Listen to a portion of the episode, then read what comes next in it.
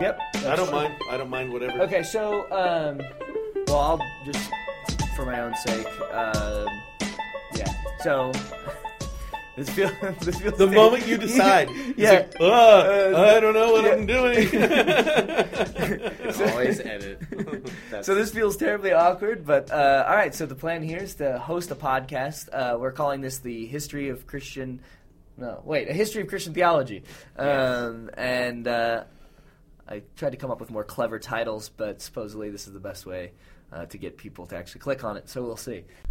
Hello and welcome to a history of Christian theology. My name's Chad Kim. With me this week, as usual, are Tom Velasco and Trevor Adams.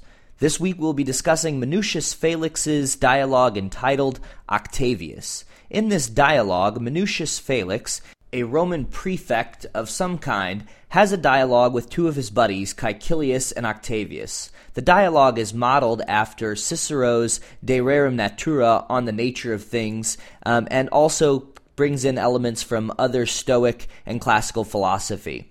Um, in order to set up this dialogue, it is important to know that Minucius Felix is the judge of a debate between Octavius the Christian and Caecilius the non Christian.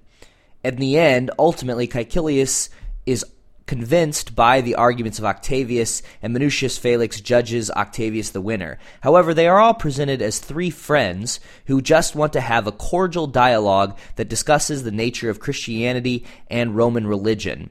It shares many similar features to the other apologetic dialogues that we have read to this point, but it is written with a style and eloquence unlike anything that we have seen probably to this point, which we discuss in, some, in a little detail at the beginning of the podcast. We also end with a discussion that takes into account many different political viewpoints from our current day and how the different Christians viewed issues like abortion and the death penalty. So stay tuned for that towards the end.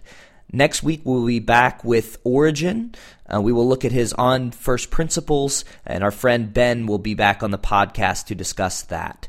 Um, thank you for listening to A History of Christian Theology. Check us out on fa- at facebook.com slash A History of Christian Theology.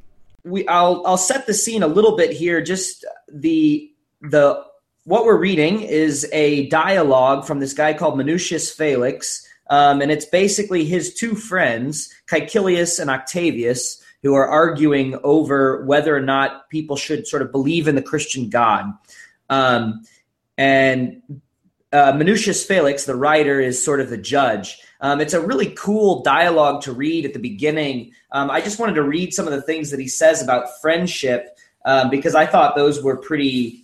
I don't know. It's cool to read. Um, it's cool to read Christians to me who talk about friendship and stuff that I find important. Like just on the very first page, the fact is that he cherished such warm affection for me that both in our amusements and serious occupations, our wills were tuned to perfect concert, whether of likes or dislikes. You might have thought a single mind had been parted in two. Um, Which, is- by the way, by the way, right there, that's a straight ripoff of. Um, is it Cicero or Aristotle? well, it could be both. Cicero. I'm pretty sure. I'm thinking Cicero though, who says that a friendship is a single soul uh, in two bodies. So I think he's taking that from Cicero. I don't. I might I, be wrong I think that. it is Cicero. Yeah. No, that Uh, sounds right. which would make sense. I mean, he's writing in Latin. He obviously, the stuff I read said that uh, Felix is. They actually put Felix forward as kind of the first real uh, gifted Latin writer in the Christian tradition. They, they, I don't know, but they made the argument that that he is really following in the in the Ciceronian tradition. Which, for our listeners, Cicero is Shakespeare to the Latin uh, to the Latin people. He was considered the the pinnacle of prose writing. So uh, the stuff I read said that Tertullian is a little more, I guess, barbarous in his use of Latin, and that Felix is the first one to really kind of use that that gifted prose. Well, the difference between Tertullian and Felix too would also have to be the dialects that they're writing in. So Tertullian is Oh, writing yeah. in North North Africa, um, and Minucius Felix is from Rome. Um, and he he has this really charming introduction, which is also the same way um, that uh, De Officiis begins, I believe, uh, from Cicero, uh, but he, you know, these sort of longer, like setting the scenes for the dialogues. Um, you know, he talks about the shores of Ostia um, near Rome, and I mean, just as sort of a pleasure to read in theology, I enjoyed that because a lot of times theologians don't take the time uh, to really carefully set a scene and and take time with their words. So I just at least thought from the introduction, he spends a couple chapters um, just you know, a gentle ripple playing over the verge of the sands, level them into sort of promenade of the sea. Um, you know, it's just it, it's flowery language that sometimes you know it's nice to read. It was like it was very literary in the beginning and less just straightforward scholarly, which was cool. Yeah. Which I actually it was by far my favorite part of the book because one, it gives us a glimpse into real people for kind of the first time. I mean, yeah. since we've begun this journey, everything else is just so formulaic. It's so much like the philosophical writings that were out there. It's everything is presented very much as an argument, like an essay. This is the first time where you get a sense of normal people living a normal life. And I would add that, of course, part of the background of this conversation is you have Felix and Octavius, these two Christian friends, and they're joined together with a third friend who is a non-Christian, right? Uh, and and so because the conversation is taking place with oh, what's the guy's name again? Caecilius. Caecilius. So Caecilius is a non-Christian, but what we have here is we actually see relationship between two Christians and a non-Christian in ancient Rome, and you start to get a sense of like, oh yeah, this is real life Christianity, kind of like what we go through. But then frankly, and I really like this work, but frankly, it just got right back into the same things we've read a thousand times over, kind of. Yeah. I mean, the same arguments presented by Caecilius with basically the same responses given by Octavius. That's not to say there isn't good stuff in it. It's just, it's kind of been the same. It's essentially, you can tell that there is just this mode of argumentation that Christians use, and there's this common mode of argumentation that the non Christians use against them. So it's very similar to stuff we've read already. Yeah, yeah.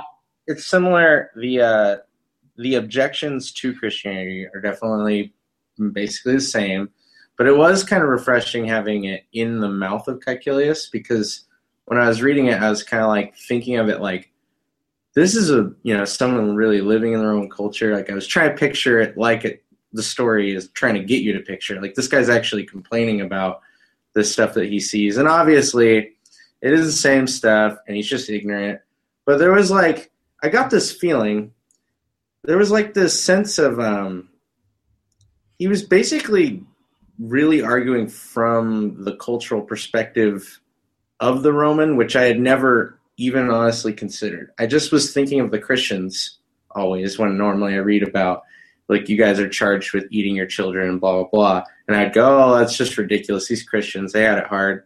But I never thought about it from their perspective. Not that they have not that their perspective is anything to pity, but it's just more like I can actually see myself being so wicked as to see a religion that's just not socially respectable and then being like against it just because my culture sways me along. Mm-hmm. Like, I think we often do think like, oh, that's weird, and that's yeah, like we're even as Christians, sometimes we're not used to like a version of Christianity in our culture, and then we kind of go, oh, that's sort of weird, like they worship in a weird way, and so we get weirded out. And I get this strong sense that he's just like, look, these gods have been around for a long time. You guys are weird, and mm. like, and so he just he's criticizing what he doesn't understand, but mm-hmm. he is just like, this is weird.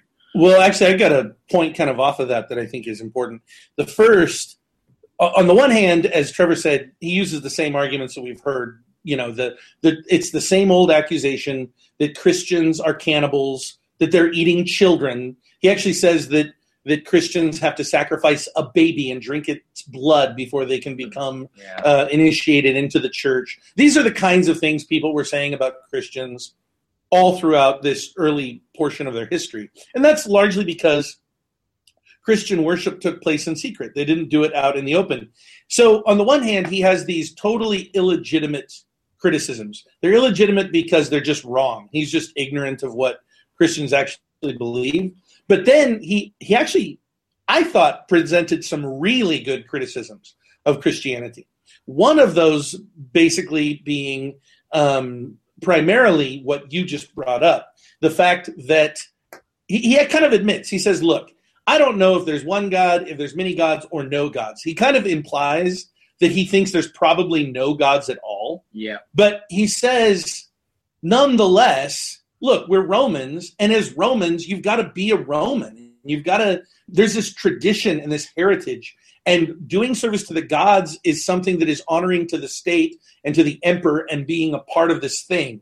And and he basically says you couldn't prove that they're wrong that is the romans are wrong you can't prove that your god is real you christians so since we can't prove anything why don't we just do what the rest of our culture is doing you're a part of the state be a part of the state be faithful to the state i thought that was a pretty interesting kind of line of reasoning uh, that he offered um, and it kind of hits on what you were saying that he just looked at the christian stuff and he says this just doesn't fit it's weird it doesn't it doesn't it does not go with what we're doing as a society and a culture. And then he kind of criticizes their attitude too. Like he Mhm. says, yeah, like, hey, we're actually pretty uncertain, I think.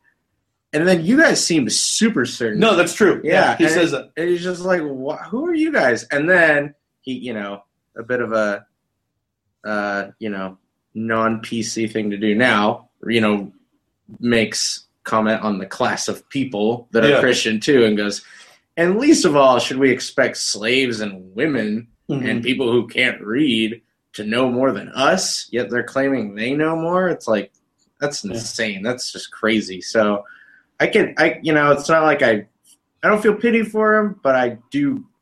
I was at least able to somewhat understand what, like, what the motivation is for this oppression. It's just like it's weird.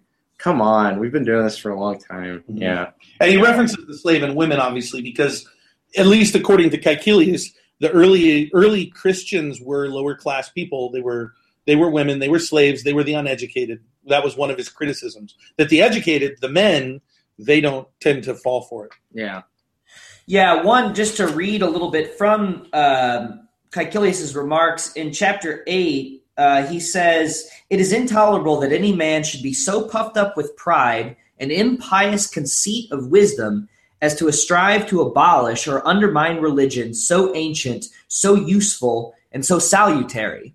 Um, and so, uh, what I when I was reading this, I was thinking, this is the kind of argument that I often hear people give to.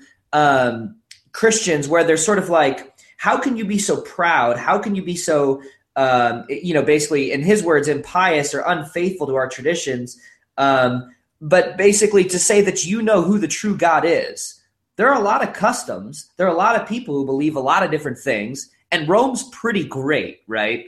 Um, so how can you just walk along and tell us, no, no, no, we're all you're all wrong. Um, everything that you've been doing is wrong. That is so um, pr- conceited. Um, and and you know this is the kind of thing that people will say to me oftentimes, like you know Christianity. Uh, I mean, and most forms of it that I'm familiar claim to be the exclusively true religion, um, the only true religion. And that's an arrogant thing to say in our culture. And you kind of get this same view from Caecilius. Um, for his day, they called it academic skepticism related to Plato, but it's still just sort of a basic skeptical position. The skeptical seems the most reasonable And the most humble, right? I mean and the most humble. Yeah. Yeah, he references Socrates. Socrates is the point that that he is well, he's known for lots of things, but one of the key points that he emphasized in his lifetime was that he knows nothing.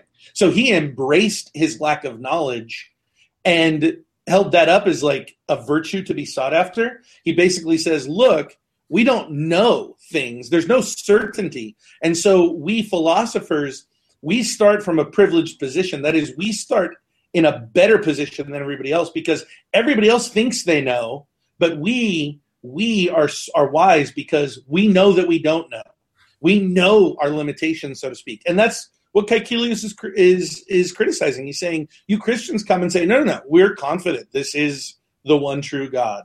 it's kind of funny though because it also reflects this tendency in our modern culture to put religion in a different box from everything else when it comes to objective fact or not Yeah. like we have we think everything you know science of course deals with objective facts that don't depend on opinion yet religion's in this scenario where the truth values are wavy and weird and it's kind of funny that it seems like yeah this was something that went all the way back to then. Like Caecilius also is kind of like look religion is opinion whereas there are facts but religion's obviously like opinion and it's sort of like who are you to claim to know when it comes to religion? Because we don't know and yeah, it's it's very strange. Um, and he does put forth one argument, which is interesting because it it actually reappears. Um, I did some work on Nigerian Christianity, um, but they they give the same sort of argument, which is you know which God you should serve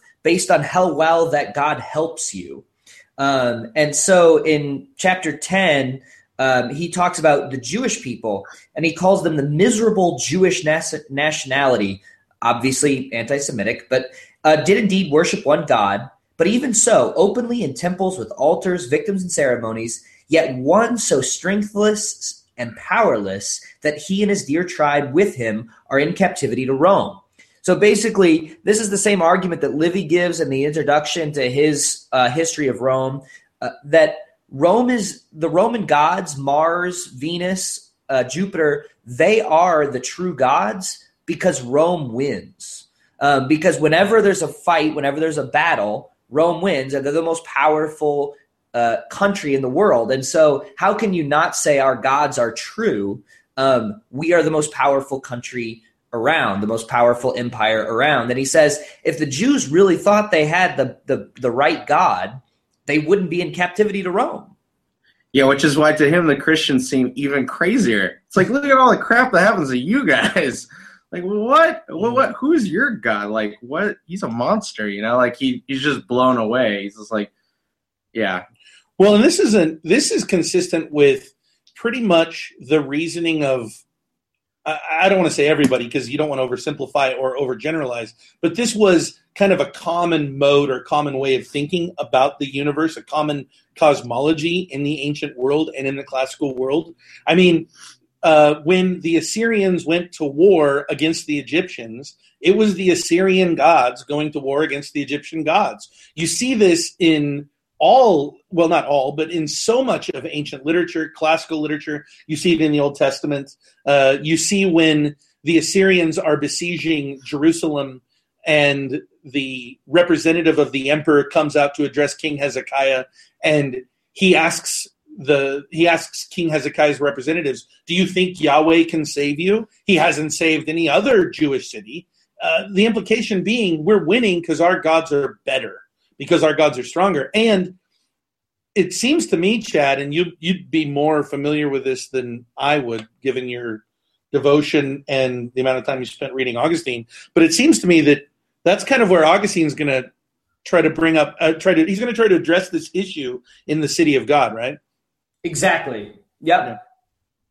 Yeah, and we'll get that in full bore. But yeah, you get Octavius does give a little bit of a response, and actually, it's sort of a similar response to what um, Augustine will give. But basically, he says um, that the um, let's see. So basically, he says that uh, was there ever procedure more irreligious or more outrageous, more cynical in its avowal of crime? This is uh, chapter twenty-five. Octavius basically says when you read Livy, when you read these ancient historians, what they tell you about the Romans, not that they're pious and that they serve their gods well, that their gods are the reason uh, that they're victorious. Rather, you see these irreligious, impious, awful people who, you know, steal the Sabine women and are a gathering of crooks. And, you know, I mean, basically, it's just like, how can you look at Roman history and see anything but irreligion um, and and infighting and and evil. Yeah, they're not even faithful to the virtues that they set up as virtues.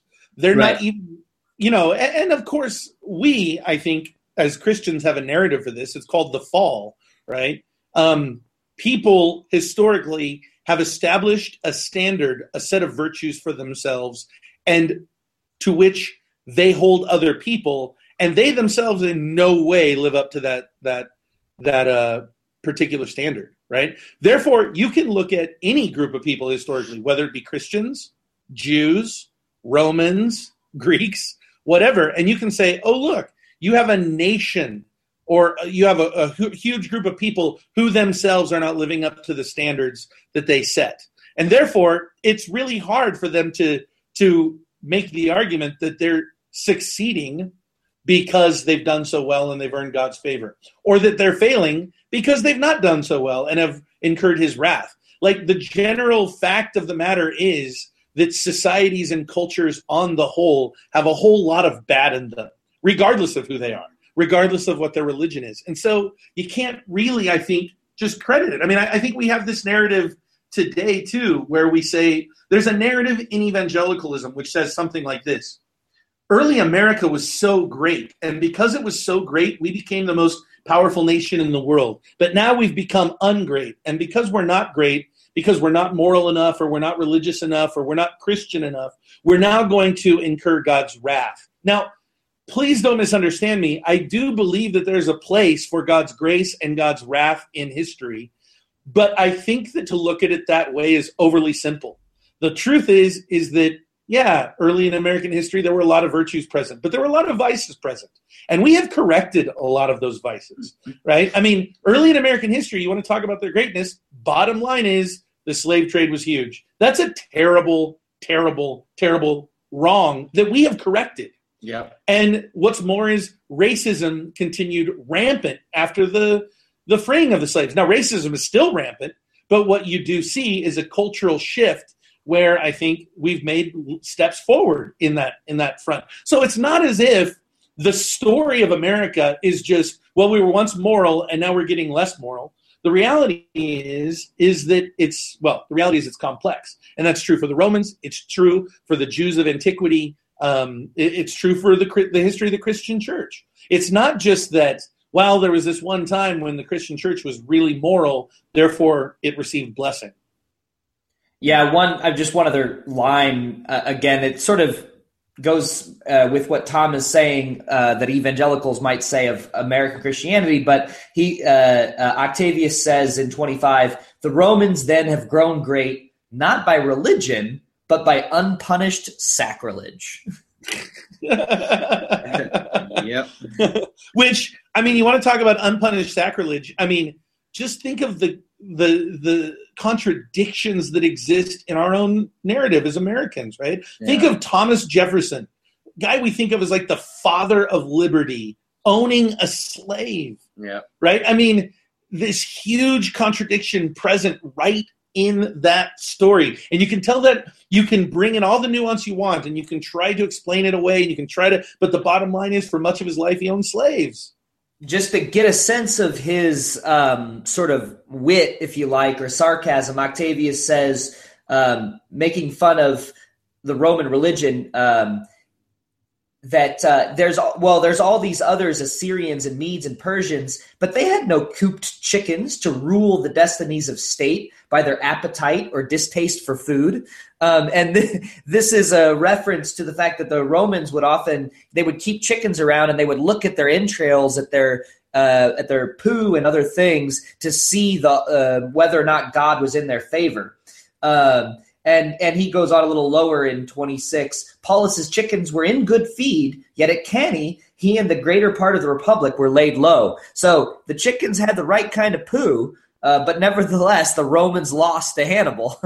yeah, yeah, and, and I love that because he brings again nuance into the story of Roman history.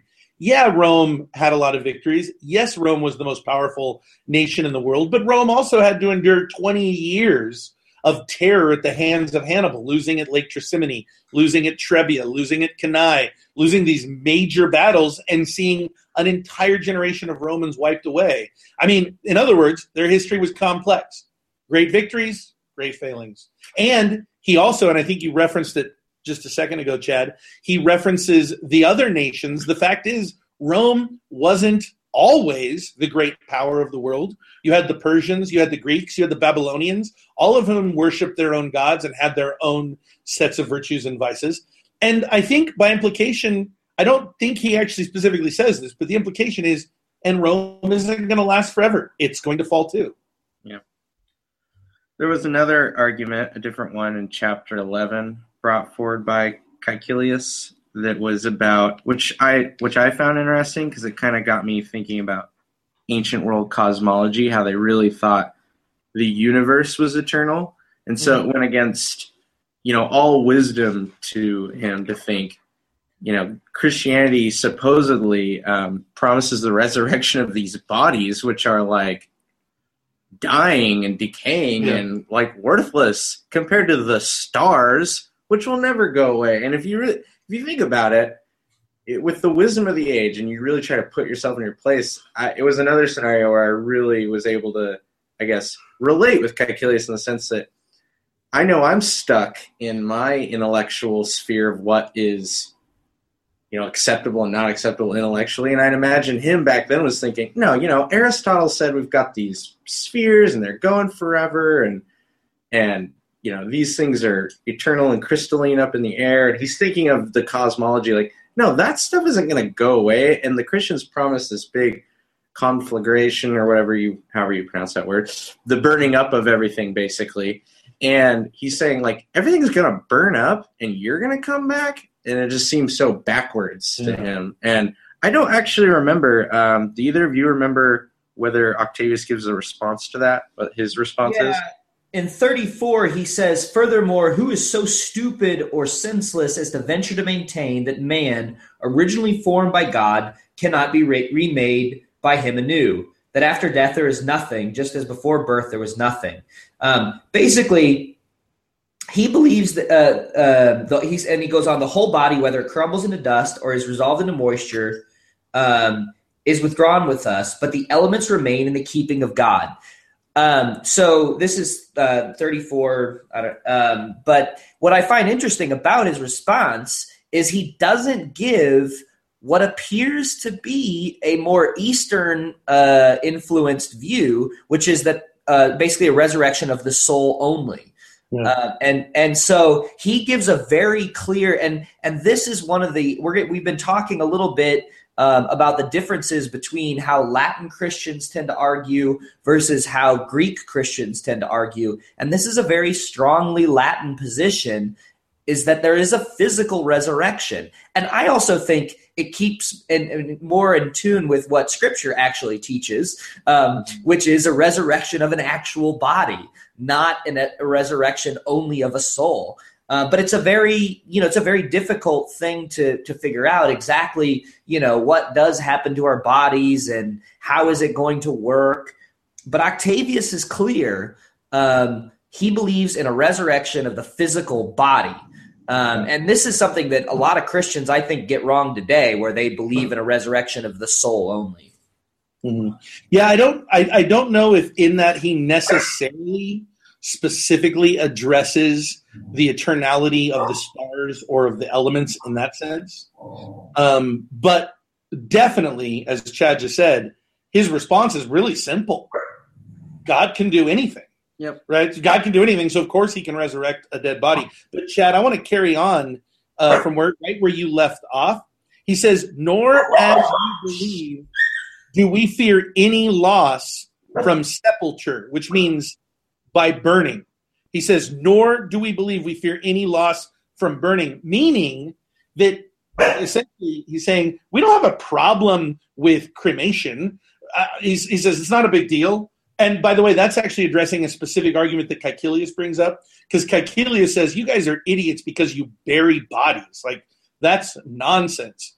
I mean, first of all, well, I don't need to go into why that's nonsense, but of course, the Roman custom is cremation. That's the practice, which makes sense to him. He calls it like a stupid superstition that that these guys feel like they need to keep the bodies intact. Oh, and he does address, which everybody would have known then, just like we do now, that bodies decompose, and just because you bury them doesn't mean that they're not going to end up dust like if you burn them. Mhm. And what I love here is what is what Octavius says. He goes, "I'm not afraid of cremation. We can burn the bodies. Like there's no problem with that." And I should add, guys, that there are. I've had people ask me this question many times. I've had a lot of people say, "Should we not get cremated because if we get cremated, then our bodies can't be resurrected?" To which I always say, "Of course you can get cremated if you want, because at the end of the day." Whether you're buried or you're burned, your body's going to be dust. It's just going to return to the dust. What I love here is Octavius admits that. He recognized that. He goes, We don't fear the burning. Instead, he says, But we adopt the ancient and better custom of burying in the earth. Now, he doesn't fully explain this, but I can't help but think of a response that N.T. Wright gave in a question and answer time that I heard for our listeners. N.T. Wright's a theologian we've referenced in the past, very respected um, guy. I think most each one of us could highly recommend. Mm-hmm. But N.T. Wright, he says that Christians, even though that even though cremation is not in and of itself bad, he says the Christian response to death is burial. Cremation is an Eastern metaphor. He says how what we do with our bodies is essentially a metaphor. In the East, the Eastern religions, the Eastern way of thinking is monistic. That is, it believes that everything is one. So to them, it makes sense. You burn bodies, you cremate them, and then you spread the ashes because at the end of the day, this person isn't an individual thing. He is a he is just one with the rest of the universe. Mm. N.T. Wright says the Christian metaphor is burial because we maintain the identity. We lower it in the earth, and we lower it in the earth in expectation and in hope in the hope that someday it, just as it was lowered in the earth, will rise from the earth in resurrection. Now, N.T. Wright says it's just a metaphor, and I agree with him. And I think that's what Octavius is getting at. This is just what we do to tell our story. At the end of the day, if a Christian gets cremated, that doesn't mean he's not going to be resurrected. Um, it's just that this is the Christian story. And I would like to add, I love where Octavius takes the argument. He then goes on, in I don't need to read on in it, but he goes on to address all of the metaphors for death and resurrection that exist in the world around us. The winter followed by the spring. In winter, everything dies. In spring, everything comes up. The setting of the sun and the rising of the sun. Every single day, he says, there's a death and a resurrection, a death and a resurrection. He says all of this is teaching us what I think he would argue is the natural course of events. We die, and in Christ we are resurrected. Yeah, in fact, I think I, I can't remember uh, exactly who it was, but in some of the people we've read before, there was a there was the metaphor also of the the dead being buried like a seed being buried in the ground, yeah. knowing that it will grow back up mm-hmm. and come to life again one one line that I just wanted to read. I, am with you know I'm with Tom, and I'll you know we can ask Trevor too on this. I, I wasn't blown away by Octavius's response. Um, the dialogue will make it seem like um, Octavius wins. Minucius Felix, Felix chooses Octavius's argument, and in fact, Caecilius just concedes. He just says uh, Caecilius just concedes. He says that that basically uh, that Octavius is right um, and uh, and so you know it's such a brilliant argument. But the I was trying to think of what I found to be Octavius's most compelling uh, argument, and this isn't even a full argument, but it does address um, sort of one thing that to me you know makes Christianity um, appealing. Um, and uh, in mine, it's thirty one. He says, um, as for the daily increase in our numbers that is no proof of error, but evidence of merit. And this is referencing the Caecilius argument that basically there's so many stupid people um, that become Christians and they just keep increasing and increasing and increasing. And he uses an argument against them. But Octavius says it's it's an evidence of merit. Why? For beauty of life encourages its follower, followers to persevere and strangers to join the ranks um, which I, I particularly liked the beauty of life. Now, he doesn't exactly explain what he means by that, uh, but he goes on to talk about family and God, partners in faith, joint heirs in hope.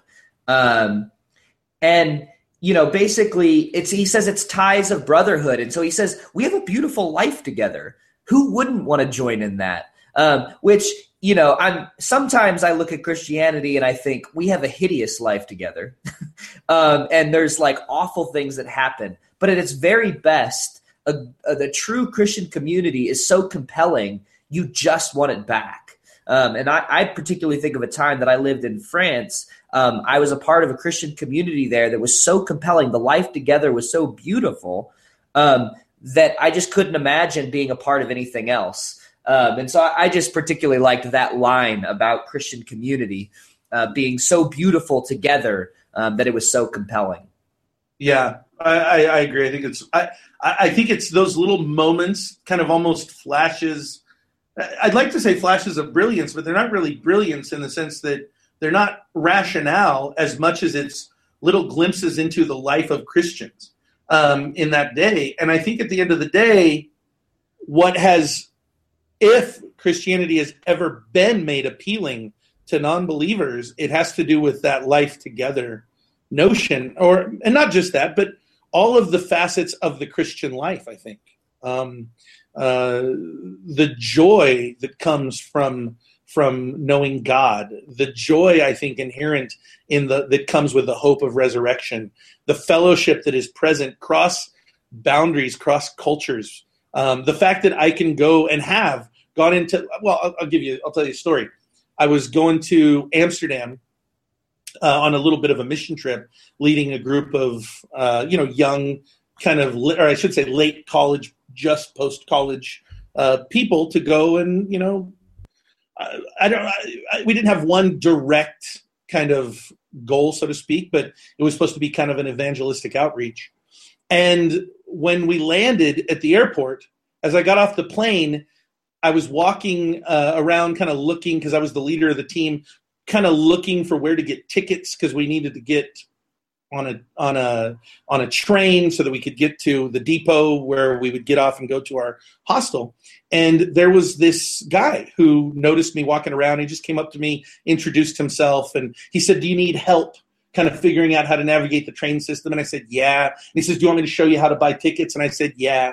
So he takes me to this kiosk, and he asks me how many are in my group, and I told him, and and he he says, "Well, you just do this," and he's punching the number of of people in my group into the kiosk. And I said, Oh, don't do that. We, we're all going to buy individually. He goes, Well, I'll just show you how to do it. So he, he does all the stuff on the kiosk and then he hits purchase, pulls out his credit card and buys all of our tickets. Uh, and I turned to him and I said, Oh, you didn't need to do that. He goes, It's my pleasure. And he says, You're missionaries, right? And I said, Yeah, how did you know? And he goes, I can tell.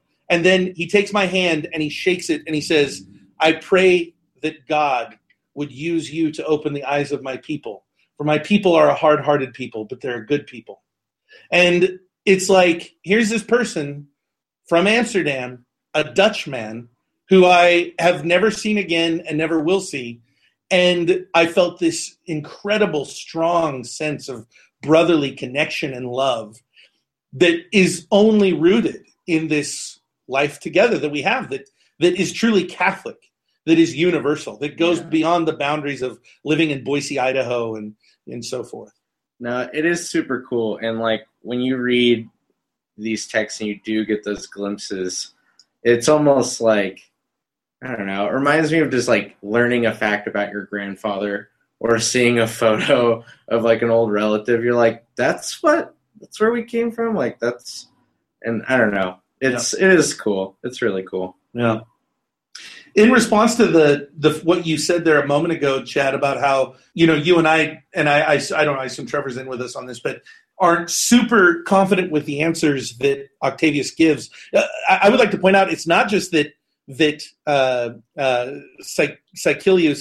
gives in; he actually converts to Christianity. He actually says, "Well, that's it. Get me baptized, boys. I'm ready to I'm ready to move forward. Like, there's no way I could beat you guys."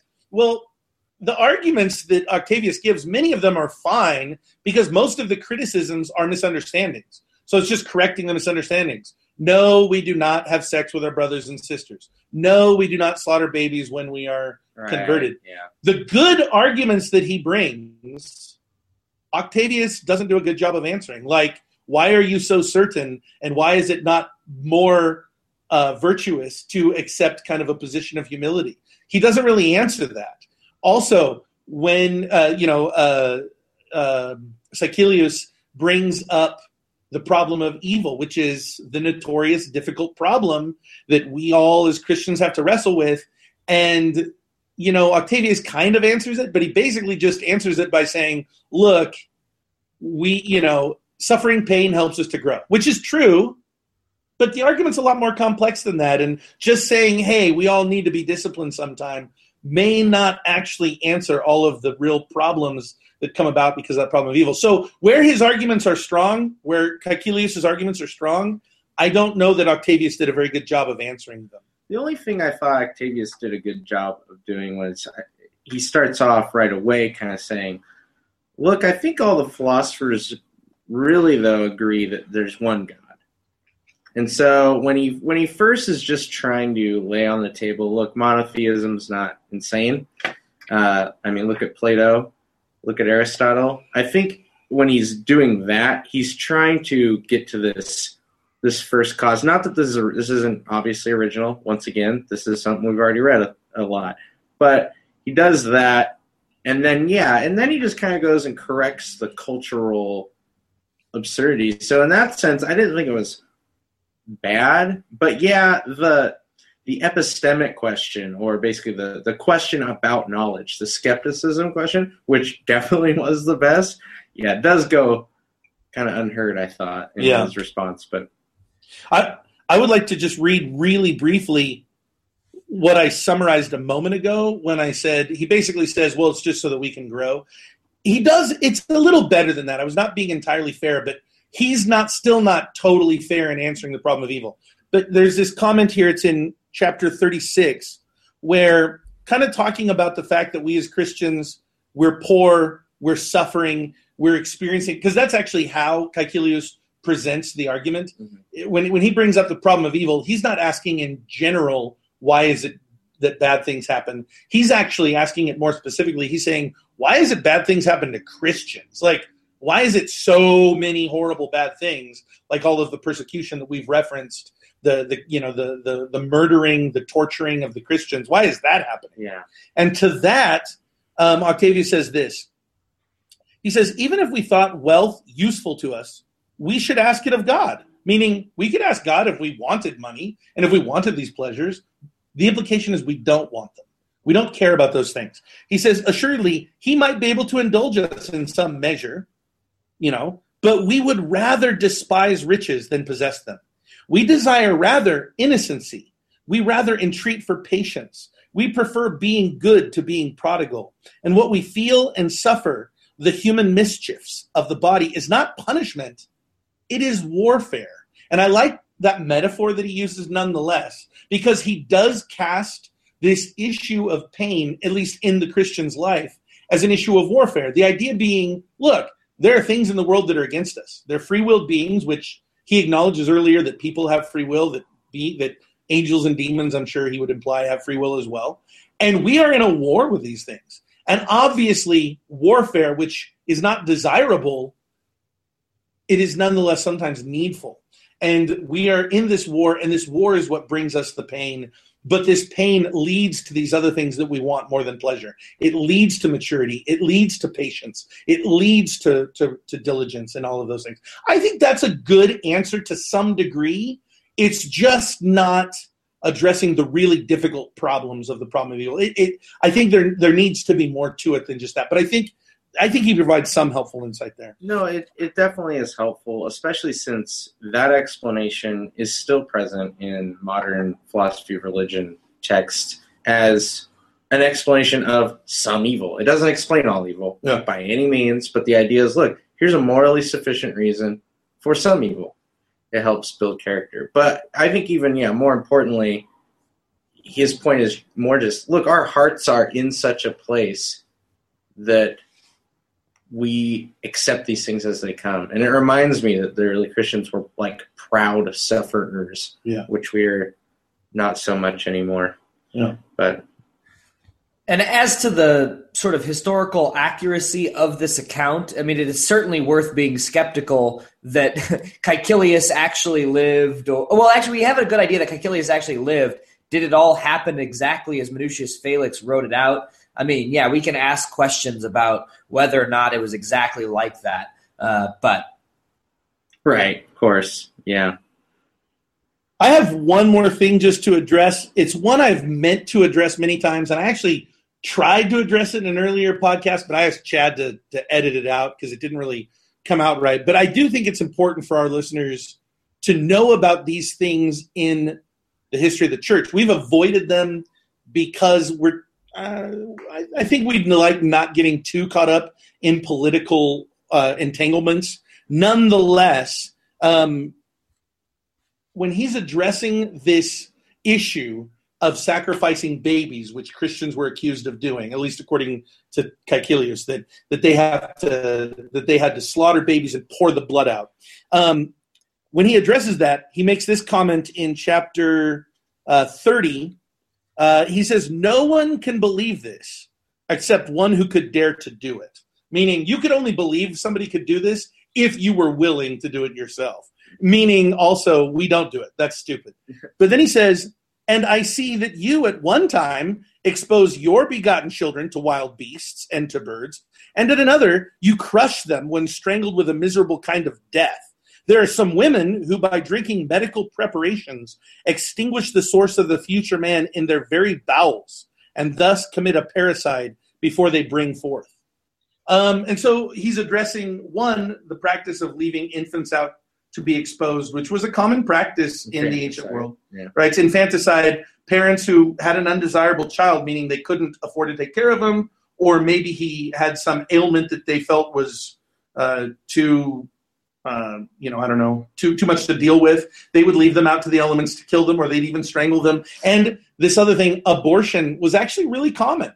And one thing that we, it, it's not talked about a lot in the church fathers, but this is probably the fourth or fifth time. Um, you guys might be able to give me a more accurate account in which abortion is specifically brought up and addressed. And one thing that it is resoundingly, uh, the, the, the, the fathers do is they resoundingly condemn abortion um, they look at it as parricide, that is the killing of a child by parents. And I, I just found that interesting. I would add, and only because um, I know the last time I brought this up, uh, I can't remember who it was, Chad. You might be able to refresh my memory on that. It was a guy who talked a lot more extensively about abortion, but he also brought up some other things um, which would have gotten, which would have shown Christians in kind of a liberal side of things. Do you remember which guy we? Um, Epistle to Diognetus mentions it, uh, but I don't think that was it. Um, yeah, because this was a longer work, and it was. Yeah. He goes. He spends a couple of chapters on it. It's pretty extensive. But all this to say that what we've seen is I that the early fathers actually, but say that again. I want to say Athenagoras, but uh, it might be Athenagoras. Actually, I was thinking Athenagoras earlier, but their anti-abortion pretty much amongst the people we've read. But there's some other interesting sides too. So in that on that side of things, they line up in what moderns would consider a conservative camp. But and even though uh, Felix doesn't address these issues, we've seen this else, elsewhere. They would line up kind of in a liberal side of camps when it comes to pacifism and to the death penalty. Uh, what I mean by that is most of the stuff we've read is fairly pacifistic Christians are seemingly against fighting and certainly against killing, and they're against the death penalty. They basically say no person should ever be put to death for any reason. And so, again, just kind of pulling out the political spectrum, these seem to be the trends in the early church. Um, you find on some issues they lean conservative, on some issues they they tend to lean liberal. Yeah, to, I mean, at the very end of 30, he says, For us, it is not permissible either to see or to hear of human slaughter.